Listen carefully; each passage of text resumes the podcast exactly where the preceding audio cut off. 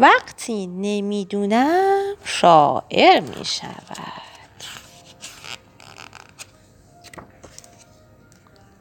وقتی تلاش های نمی‌دونم برای موسیقی دان شدن بی نتیجه مان تصمیم گرفت که یک شاعر بشود. او شاعری را می شناخت که در خیابان قاصدک زندگی می کرد. اسم واقعی این شاعر شلقم بود. ولی از آنجایی که شا... تمام شاعرها دوست دارند اسمهای زیبایی داشته باشند نام دیگری برای خودش انتخاب کرده بود. او اسم خودش را موزون گذاشته بود. یک روز نمی‌دونم به دیدن موزون رفت و به او گفت موزون به من یاد بده که چطوری بنویسم. می‌خوام یه شاعر بشنوم. موزون پرسید تو در این زمینه استعداد هم داری؟ نمی‌دونم گفت معلومه که دارم من خیلی باهوشم. موزون گفت بذار ببینم تو می‌دونی قافیه چطوری ساخته میشه؟ قافیه؟ اون دیگه چیه؟ قافیه از کلماتی ساخته می شود که به یک صدا ختم می شود مثل قلقلک و آب نمک آلبالو زردالو. فهمیدی؟ فهمیدم. خب پس یه قافیه برای نوکر بگو. نمی‌دونم. گفت سرور. موزون گفت نادان سرور که با نوکر هم قافیه نیست. نمی‌دونم. گفت چرا نیست؟ هر دوتاشون که به یک صدا ختم می شوند نه فقط آخرین صدا نه. صدای یکی مونده به آخر هم باید هم قافیه باشن مثل مادر و برادر. جوش موش. مثل دلگیر گلگیر. نمی‌دونم فریاد زد. آهان فهمیدم. مادر برادر. جوش موش. دلگیر گلگیر. خیلی جالبه.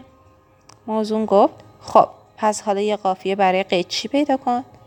نمی‌دونم گفت میچی. موزون پرسید میچی چیه؟ چنین کلمه ای نداریم. نداریم؟ البته که نداریم. خب پس چی؟ موزون شگفت زده تر از قبل پرسید چی چی چیه؟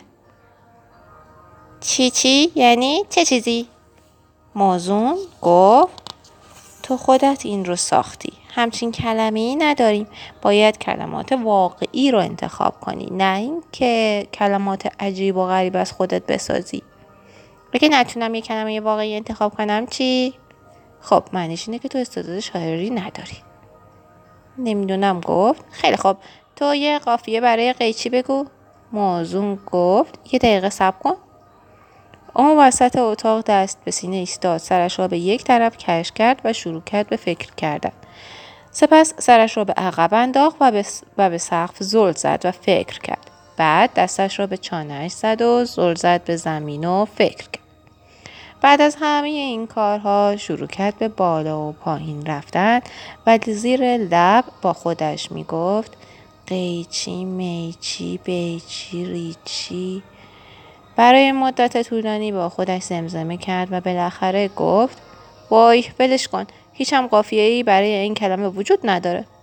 نمی‌دونم در حالی که به او خیره شده بود گفت دیدی تو خودت یک کلمه ای به من دادی که قافیه نداره.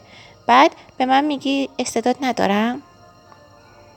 موزون گفت شاید استعداد داشته باشی اما تو رو به خاطر خدا دست از سر من بردار. سرم داره گیج میره. هر چی دوست داری بنویس. ولی دقت کن که قافیه و معنی داشته باشه. و اون وقت میشه شعر. نمی‌دونم گفت.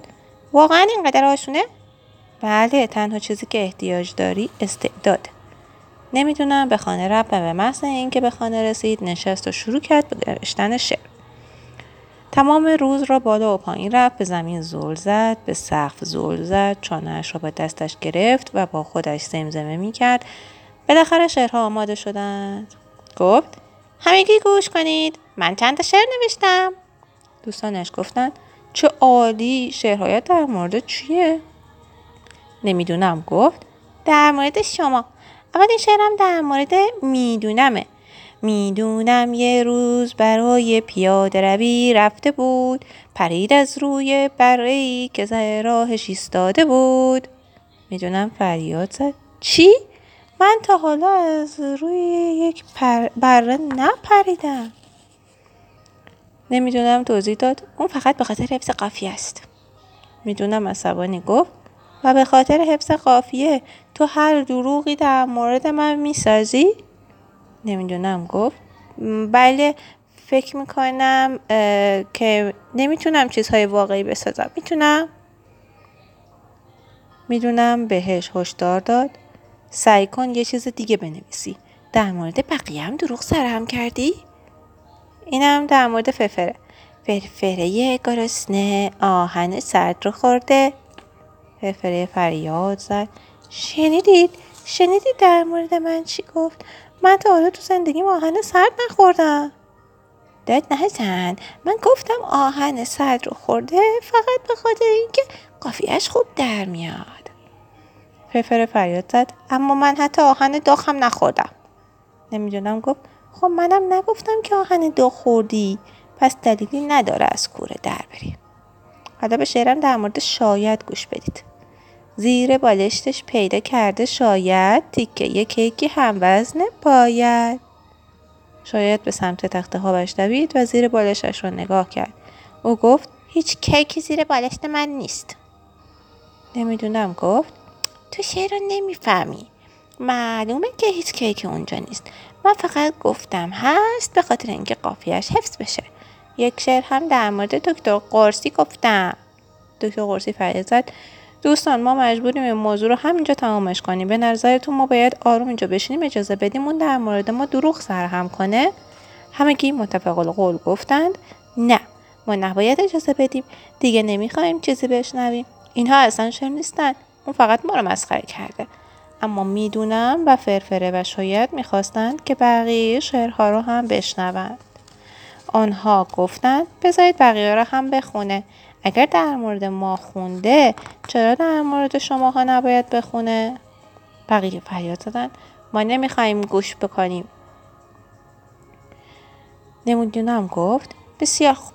اگر شماها نمی‌خواهید بشنوید من میرم و برای همسایه ها می‌خونم. آنها فریاد زدن. چی؟ می‌خوای آبروی ما رو جلوی همسایه ها ببری؟ اگه می‌خوای این کار رو بکنی بهتره که به خونه بر نگردی نمی‌دونم گفت. وای خب از خیرش گذشتم. از من دلخور نشید. به این ترتیب نمی‌دونم تصمیم گرفت که دیگر هرگز شعری ننویسد.